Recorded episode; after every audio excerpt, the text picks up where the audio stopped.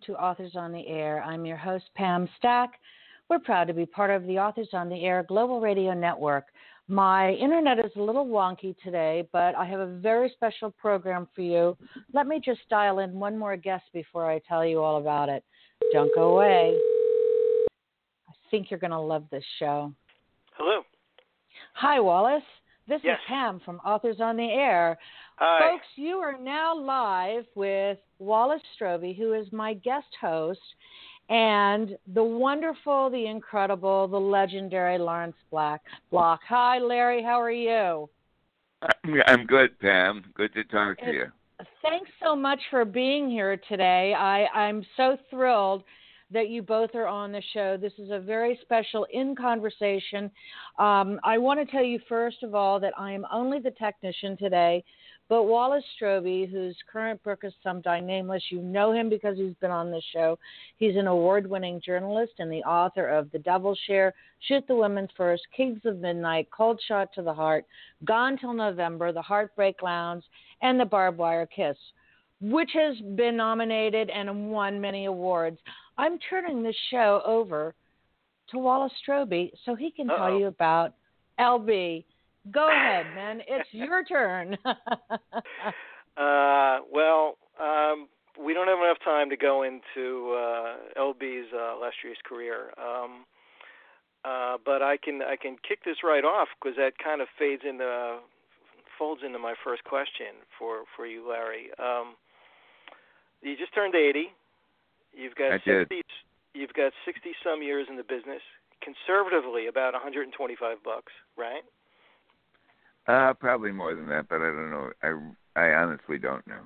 Okay, six-time Edgar winner, including a Grandmaster Award, and coming up, I count two new anthologies you're editing, a new Matt Scudder novella next year, uh, a graphic novel adaptation of one of the earlier Scudder novels that came out earlier this year, and two new films.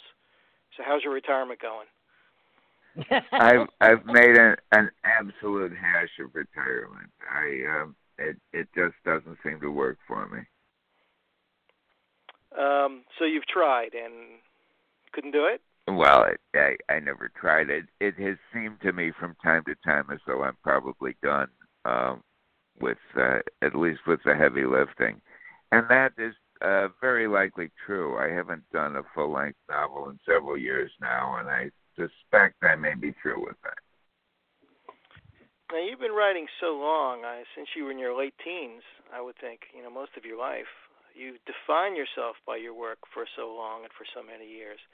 Can you even imagine though a life in which writing isn't a part of it, in some fashion? No, but e even if I'm not writing it, it'll be a part of it. There's uh, there's so many things that keep me uh, at my desk a certain number of hours every day. Uh, I'm I'm doing a lot of um, of self publishing. I've uh, developed something that that's very interesting. I was annoyed that some of my uh, books just weren't getting the foreign sales that they that they used to, Mhm. and I've teamed up with translators in Germany and Spain and Italy, uh, at, on a, a shared revenue basis to translate the books and self-publish them. So Mhm. that's been interesting. I I don't know that um, that is particularly profitable, but it it, it fills uh, hours in an interesting fashion. Mhm. Mhm. Uh, do you want to talk a little bit about the about the new Scudder novella, uh, "A Time to Scatter Stones"? Right, and it's Sure. out. Uh, it's out in um, January or February. End of January. End of Uh, January. okay. Subterranean Press will be doing a, a hardcover trade and limited edition, and I'll be doing it in uh, ebook. And uh, several months later, probably uh, sometime in the spring, I'll bring out a paperback as well. It's um, it's a Matthew Scudder novella. It runs about, I think, close to thirty thousand words, but I don't remember the exact number. And it's uh, set in present time. And you know, I decided fairly early on, or it decided it, the decision made itself, but that uh, Matthew Scudder would age in real time, Mhm. and consequently, uh, you know, the uh, the poor son of a bitch is as old as I am at this point, and uh, that that's. I, I think aging in real time is a mistake for all of us, but certainly uh, some, in some respects for fictional characters, because you know here's this uh, detective action hero who was really a little long in the tooth for leaping tall buildings in a single bound. Mhm. Uh, and I figured it was time. It was probably time for him to have a rest, and uh, and then then this came together, and it's. Uh, I I had a great deal of enjoyment writing it. It, as I said, it's set in the present. It's set in uh, when Scudder is recruited to uh, come to the aid of a young friend of his wife Elaine's, um, who is trying to quit prostitution. Not uh, Mhm. not Elaine; she quit quite a few years ago. But this is uh, this is a young woman who's uh, quitting the game and who has a client who won't let her get out Mhm. and is menace is menacing her. And um, I realized that this was a case that only someone like Scudder could do anything about. Uh, the the police certainly would just shine her on. You know the uh, and in the book Scudder uh, points out years ago he could go to the to the cops with this when he had friends on the force, but now Mhm. uh, that that would get him nowhere, and it would get her nowhere. And an order of protection uh, would be useless, and so on. Mhm. So uh, I I had him in something where where his uh, participation made sense to me, and then I just uh, I just wrote the thing and and liked the way it came out. I think it's uh, it's just about the right length for the story. I don't think it would have served to stretch it out to uh, full novel length. So would you call that a novella at that length? Yes, yes, Yeah. that's uh, that seems to be the going term. Now, here's a that kind of um, leads to my next question. Scudder's journey has been, I mean, far from direct. I mean, you you stopped writing about him several times. The first book was '76, right? Sins of the Fathers. That's right. Uh, and there's been what 17 novels and a short story collection about him. That's right. But there were often big gaps. Now, I, you probably don't even remember this, but I interviewed you once back in 1987, not that long after uh, when the Sacred Gin Mill closes for a, a newspaper piece. I don't you at that point said that uh, you at that point said that you were done writing with him, writing about him. That you were pretty certain you'd said all you had to say. Well, it Uh, seemed that way. It also seemed that way before I wrote When the Sacred Gin Mill Closes, because after Eight Million Ways to Die, it felt as though, uh, as though while uh, that was the fifth book, and while each of them was, each of the five was a novel in and of itself, in a sense, the five books constitute uh, a big novel with a, a revolution, a revelation, and a catharsis, and a and a, and a resolution, and and I uh, thought I unfortunately brought things to the point where my characters, uh, Detra had no raison, as you might say. And uh, you know that he'd solve the central problem or come to terms with the central problem in his existence, and uh, why why write more about him? And uh, when the Sacred Mill closes was a, a flashback novel that uh, that worked well and is is uh, the favorite book in the series for a lot of people, but it looked like a dead end. Uh, we Yeah. couldn't have I couldn't have uh, him doing flashbacks forever. That that we we all know uh, drunks like that who who keep telling you the same story over and over, and I I didn't want that. And it took several years of letting it lie fallow and not even thinking about it when I realized that guess I could write more about Scudder. So um, I think I think I've been very fortunate in a couple of things as far as the the Matthew Scudder series is concerned. One is that I haven't pushed it. When uh, there hasn't been a book to write, I haven't tried to write one. Mm-hmm. And uh, I think that's good because otherwise this would have burned out and and gone away a long time ago. Yeah. What's interesting is that when you did go back to writing about him, um, uh, Cutting Edge was that the first one when, yes. when you went back? The the the uh, run of books that followed that, Walk Among the Tombstones, Dance at the Slaughterhouse, Devil Knows You're Dead, are not only some of the best in the series, but some of your strongest work. So I mean, when you came when you Thank came you. back to him, you were you know you were uh, you were uh, suited up. Uh, yes. Did you feel that that sense of energy? Because those books are pretty much back to back. I mean, you were writing other stuff in between, but No, they were just about a book a year for a stretch there. That's Yeah. that's that's very true. Um, they they just something really energized me, I guess, because uh, I agree that they're the stronger, uh, um, certainly among the stronger books in the series, and they were they came one right after another for a stretch there. Mm-hmm. you want to talk a little bit about um about this great graphic novel adaptation of Eight Million Ways to Die, which uh, John Snyder did, which uh, really came out well. I've seen the book. I have the book. Um, I I'm absolutely crazy about it. It the deal began to come together. I think about I think it was it was seven six or seven years ago anyway.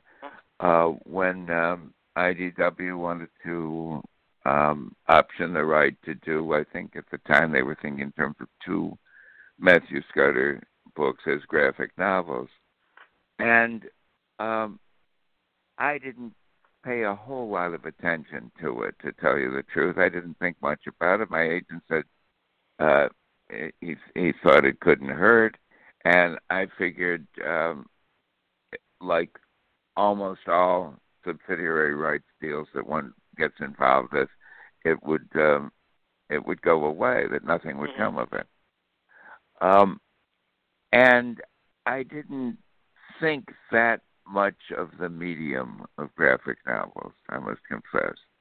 Uh, I was was never a fan. The ones that I read seemed it seemed like a, a an almost juvenile format to me, hmm and I didn't have objection really to having my work published in that medium. It, all it could do was add readers. It wasn't going to alienate any. But uh, but I didn't I didn't give much thought. And when uh, when suddenly early this year the word came that the book was complete and it was going to be published and everything, I had had hadn't had a conscious thought of it in years. I thought that was completely dead in the water. And then they sent me a PDF of the thing, and it was terrific. I never expected to be uh, to be crazy about it the way I was. Uh, John Snyder is a spectacular artist. Uh, he's also really you have to call him a writer. Uh, he he wrote all all the, the text for the adaptation, and his fidelity to the book astounded me. Um, you know, he's getting uh, the entire novel into far fewer pages and far fewer words than, than I use, and not much is left out. Uh, and and everything feels right, and it even looks like New York in 1982. You know, he, he, to my mind, he did everything right. So I wound up being an enormous uh, fan of the book, uh, and by extension, uh, a, a fan of the medium to the extent that this is a representative of the medium. And I just hope uh, that he'll get to do some more. Um, we will we will see how that happens. Yes, it's very evocative, especially of the New York of that period, which at the time that you wrote the novel was contemporary and is now almost a period piece. Looking back on it, Absolutely true. Yes. um, but it really sort of it really sort of nails that. I was very impressed with the book when I saw it too. I had a similar um, reactions in the past to to that format. I never really thought something clicked, but uh, this book I definitely felt was uh, was a step in almost a different direction. And yep, yeah, it boils down a lot of the you know what's a fairly complex and at that time I think was the longest Scudder book by far. By far, yes, it was double yeah. the length of the ones that went before it. But he managed to capture all the major beats of it and the tone and the emotional tone as well as the plot. Yep uh, which a lot of it he did with uh, with the artwork. Mm-hmm. So, is are there plans to do more in that medium? Are you interested now in doing more in that medium? Well, I'm I'm very interested. John is very interested. He would really like to do more. Mm-hmm. Um, I don't know what book we would do next, and I don't know whether a deal will come together or not. Yeah. Um, it, it, we're we're waiting to see. You know, it struck me. Um, speaking of Eight Million Ways to Die, which is you know a very strong example of this, is that a lot of the Scudder books, actually, I would say all the Scudder books, they're they're very much about mortality and the randomness of fate. I mean, it's even in the titles. Um, and as I said to you once, reading those books in my 19 in my 20s, uh, very different from rereading them recently, which I've done in my 50s. They're almost yeah. different books now. Um, what once seemed maybe an overly hard-boiled, affected attitude about life and death now seems like a more accurate reflection of the way the world really is. Mhm.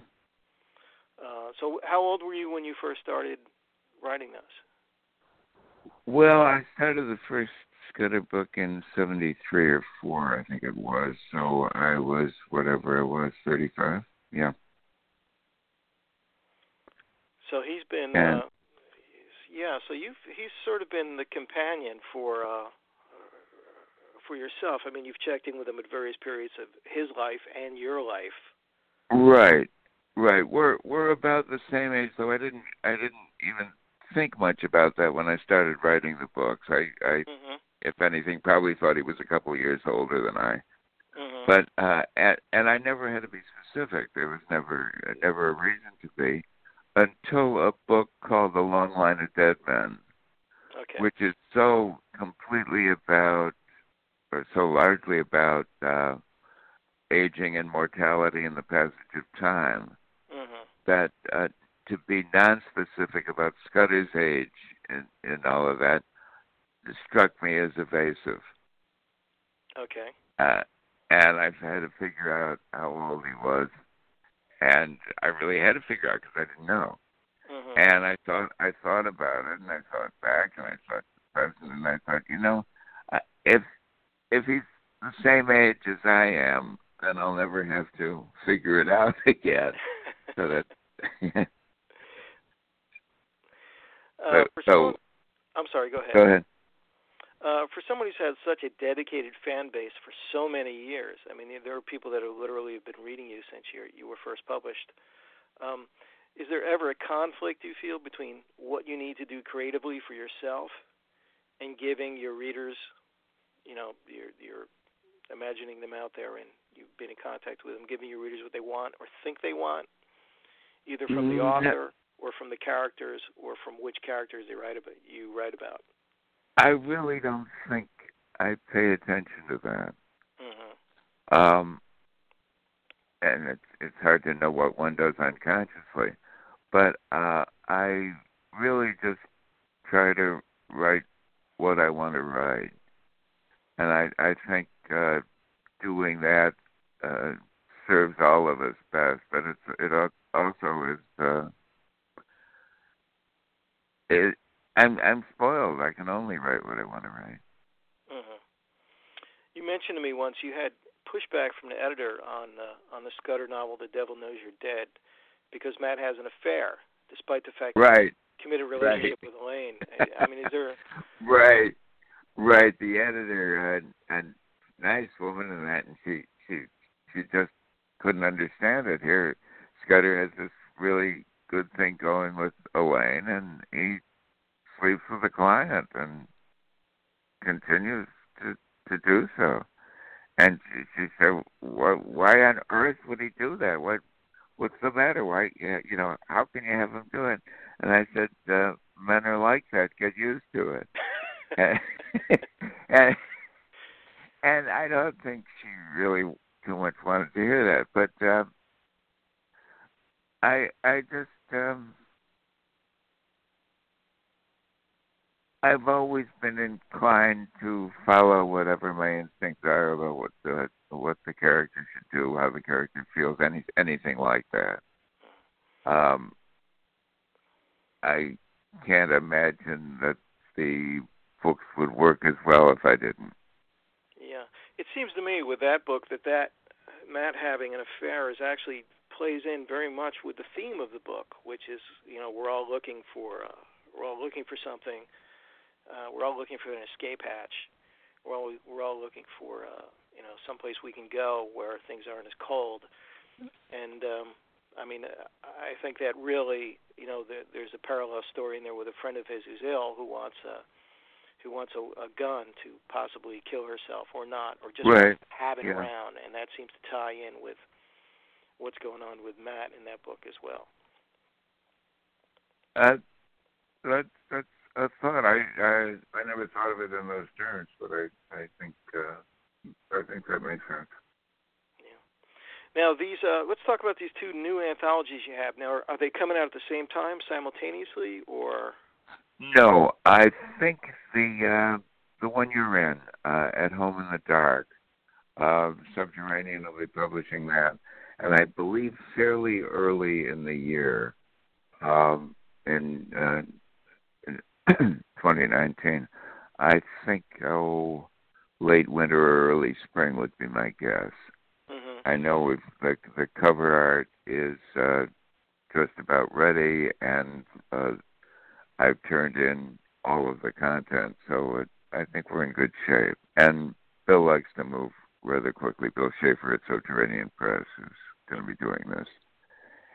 And uh, the other um, from Sea to Stormy Sea, which is the third uh, art linked um, anthology preceded by uh, uh, In Sunlight or in Shadow, which is uh, stories based on Edward Hopper's paintings, and then um, uh, Alive in Shape and Color, which is uh, various artists uh, whose work is reproduced, uh, whose and the paintings that inspired the uh, the 17 stories in that book.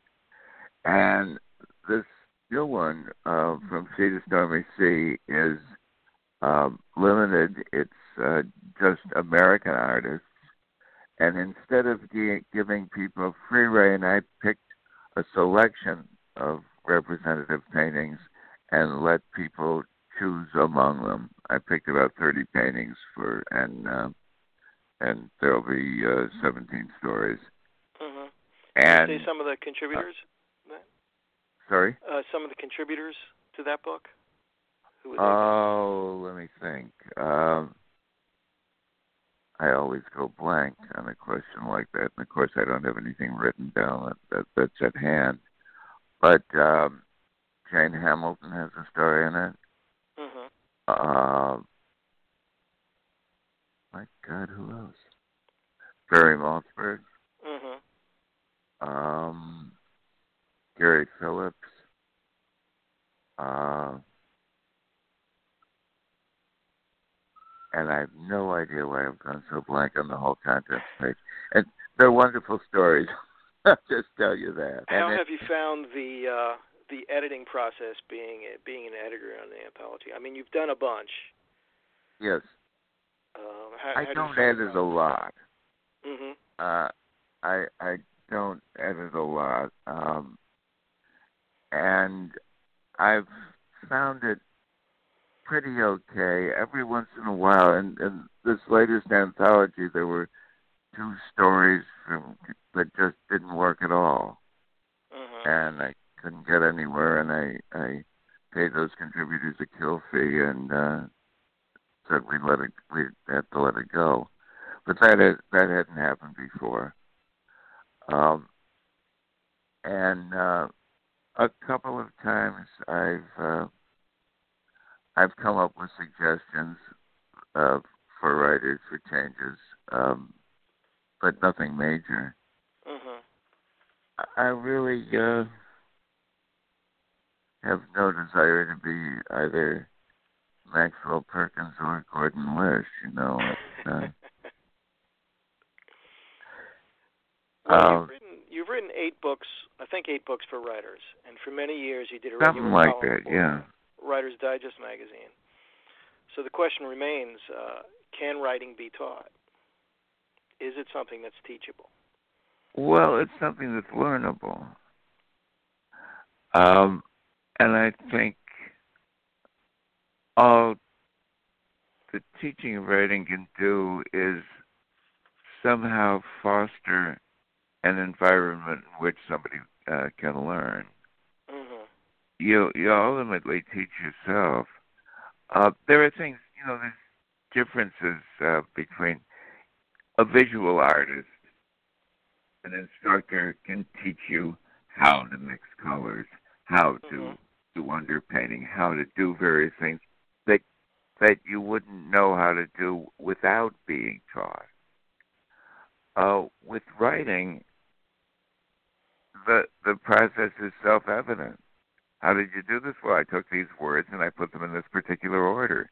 You know, Mhm. you look at a book and uh, there's no there's no underpainting there that you you have to be able to grasp. It's uh, it, it's what you see. Uh, that doesn't mean that um, it's easy to make it happen. Mhm. Yeah, it seems to me there's there's no uh, that the advice would really come in handy for somebody who's already involved in the process. Mm-hmm. To, I mean, there's no advice you can give that's going to get somebody into a chair for two or one or two or three or four hours uh, a day, or to get the level of uh, concentration needed. Right, right, and not uh, not everybody really wants to concentrate that way. hmm You know, a, a lot of people would like to be writers, just as uh, oh, any number of us would would really like to be rock stars. it's it's not that uh, that easy to, to make it happen, and it's not something that absolutely everybody is capable of. Uh, as a writer, I think what I've learned from your work, especially the the uh, Scudder novels, which I, as I read, you know, the majority of those in my 20s when I was in sort of in my formative years and just absorbing everything that I was reading. Um, I think one of the things I learned, which I've carried into my own work, I hope, is to is to set it up immediately in the first pages if you can. Uh, set up the problem, the mystery, the right away, and fill in the tone and the setting and the atmosphere as you go along. Um, I notice on a lot of those Scudder books that plot is set in motion really within the first few pages. Uh, you know, he gets a call for help, or in the other novels, you know, uh, the non-Scudder novels, a drifter gets into trouble, usually women trouble, in a small town. Um, it's an almost classical approach, isn't it? It's like the key is uh, introduce, develop, resolve. And I think when people ask about when people ask me about aspiring writers ask me who they should read, I tell them to read Elmore Leonard and Richard Price for dialogue, and I tell them to read you for craft and structure. Huh. Interesting. Well, it's probably uh, very uh, it's probably very organic for you. You probably don't even think about it. I would imagine. No, I can't. Um, I I don't. No, uh, a, a model I use is to explain how how I write books, and also it also works for how my characters solve crimes. Uh, is the uh, the uh, moron who found the lost horse when nobody else could, and they asked him how he managed that, and he said, "Well, I just asked myself." If I was the horse, where would I go? And, and that's how I write. That's how my characters live their lives. Um, no, I I trust that there's a, an underlying structure in, in the the novels, but I don't think in those terms when I write it. Mhm. I remember Don Westlake and I were talking one time about uh, about the term subplot, and and I I said, uh, you know, what is that exactly? And he said, he said, I don't know. He said, I've wondered myself. He said, I think it's what the characters are doing when they're not doing what they're supposed to be doing. and that that was okay. I sort of got that. No, but I, uh, you know, I, I sometimes uh, feel a uh, bit of uh, idiot savant when it comes to writing. I really, it, it seems strange because I write books on uh, on the craft, but um, there's an awful lot that I do that I don't know what I'm doing. Mhm. I think the influence on me in that respect has been uh, I feel if I'm not setting the story up in the first few pages, I'm not doing it right. Mm. Um, because even though uh, you know in your work, as evocative as it is, especially the New York books, and you've set you know many, many, many books in New York, um, you know that plot is set in motion fairly early, and then the the atmosphere tends to be blended in kind of naturally with it, as opposed to Yeah. like long descriptions of uh, the city or weather or something like that. Yeah, I, I generally get things started right away. You know, the world has really changed over time. I I remember when I was reading, I think it was a study in Scarlet. I think it was the first uh, Holmes Mhm. novel, and and I read the the first to that, in which essentially nothing happens.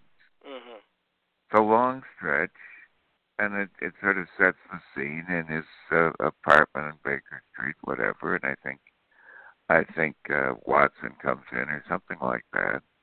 But the story doesn't start at all, not at all. And it was was, was oh a good maybe eight or ten thousand words, as I remember. Mhm. And what's what's really startling, granted this was a, a more leisurely period when it was written than, than the one we live in now, but that was serialized in Strand magazine. So the, the entire first installment, which was all people got to read for a month or a week or whatever it was, but nothing essentially nothing happened. Mhm.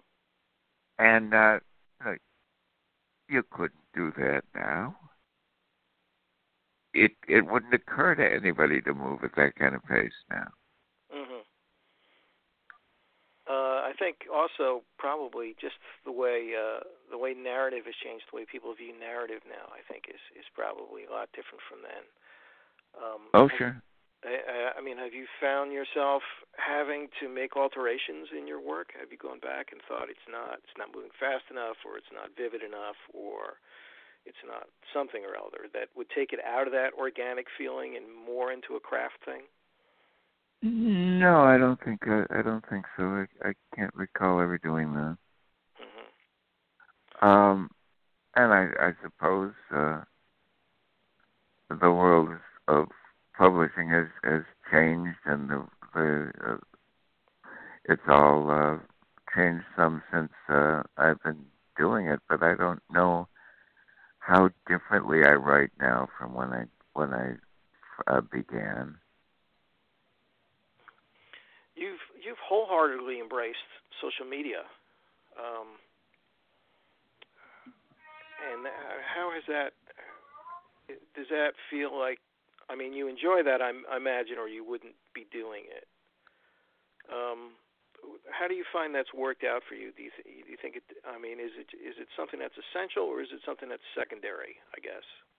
Well, it's certainly secondary. I don't know to what extent. Uh, I've been spending less and less time on Facebook over the past uh, couple of years, really.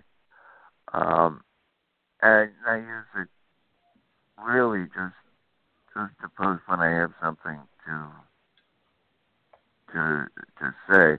One thing I did with with Facebook was that I accepted all friend requests until I got up to whatever the maximum uh, was. Uh, I think it's around five thousand, and uh, the result of that was that um, uh, I didn't even look at the the news feed. You know, I uh, I never do because it's all you know tons of stuff by people I barely know. So Yeah. uh, I only uh, notice uh, what comes directly my way, Mhm. and uh, I probably spend more time on Twitter. Um, it's very interesting the way these, uh, the way social media draws us all together, uh, or has the illusion of drawing us all together. Mhm. Um, sometimes I I think I would serve myself better by getting off both of those things and staying off, you know. But it's something to do when one's playing with one's phone. That's Gentlemen. I, I I'm. I want to I want to step in here, and I'm sorry to do that because we're we have like five minutes left, and I want to ask you both some questions. Um, LB, I've been a friend, a fan of yours forever, and I love all your work. Um, I wonder if you could tell me how do you perceive the industry from when you first began to where you are, where you are today? What has changed substantially in your mind? Uh, I'm not sure what you mean, uh, Pam. Uh, Well, in other words, when you first were published, um, you know, were you heavily promoted? Were, was it easy for you to get into bookstores? Um, did, did you have to have an agent? You know, I, I hear questions from younger writers all the time who think that the good old days have passed them by. I wonder if that's true. Is publishing the same then as it is now, other than the fact that the houses have all consolidated? Uh, well, the fact that the houses have all been consolidated is an extraordinary change uh, in and of itself. Um, Mhm. But um, you know, I I think it's very difficult for new writers now, and I think it has always been very difficult. Mhm. Um, I think it always is in the arts, and I I think uh, uh, a high bar is probably inevitable and probably a good thing. Interesting. Um, Wallace, I want to ask you a question. Um, you've not been writing as long as as LB has. I think he's the you know quite, the no. mas the master of the written word, obviously, and, and why so many people always say they read his books for writers, which is a very common theme with authors I interview. Um, uh, are you going to write as long as, as as Larry's writing? Uh, I would I would hope uh, uh, from your lips to God's ears, as they say. Uh, Larry's one of my uh, uh, idols in that sense because he has he has kept going uh, very strongly uh, for a long long period of time, which is a rare thing. Uh, there's not It many is, other writers who have done that. Uh, James Lee Burke has also. I think Yes. he's actually Yeah. a little older than you, Larry, by one or two years. Um, yeah, just just a year or two. I haven't seen Jim in a long time. He'll yeah. be back here in January. He comes every January to the show. I'm really excited about that. Um, I I want to just kind of close off with uh, um, saying, first of all, LB, I I understand about Facebook. I think if I didn't have this network to manage, that I wouldn't be on it either. Um, it is a, an exercise in frustration for sure, um, but. Uh, but thank you for coming on the show despite that. And it was such a pleasure to meet you both at Thriller Fest and BoucherCon this year. And I'm delighted that um, you've emailed me. I can I'm like framing those emails. I'm hanging on to them saying, I know Lawrence. I know Larry Block, you know, and that's a pretty cool thing. Wallace, you this is now um, your third visit to my show. Uh, once when we interviewed one to one, and then at BoucherCon, you you generously stepped in and gave us some really great advice. And now, as host uh, to LB here, um, what's next for you? Uh, as a uh, uh, in terms of hosting, I don't know. Um, well, you can come and host anytime you want. What's going on? I- am glad to open up the studio to you. Uh, are you are you ready to release another book anytime soon? Uh, no, I'm working on a new book, uh, which is another mm-hmm. standalone. Uh, okay. And I promised my editor at at Mulholland some pages uh, next month, so I'm I'm starting to get a little paranoid about that. And you know, um, let me jump in for one second, Pam. To, sure. To say that Wallace uh, did a Crissa Stone story for uh, At Home in the Dark, and it is just wonderful. Uh, oh, i have been crazy about the character since since the first uh, one that I read, and uh, I'm I'm so glad to have that story in the book. Well, thank you. Well, I can't wait to read the book too when it's out. Um, I want to tell you both how much I appreciate you taking time from your busy schedules to be here.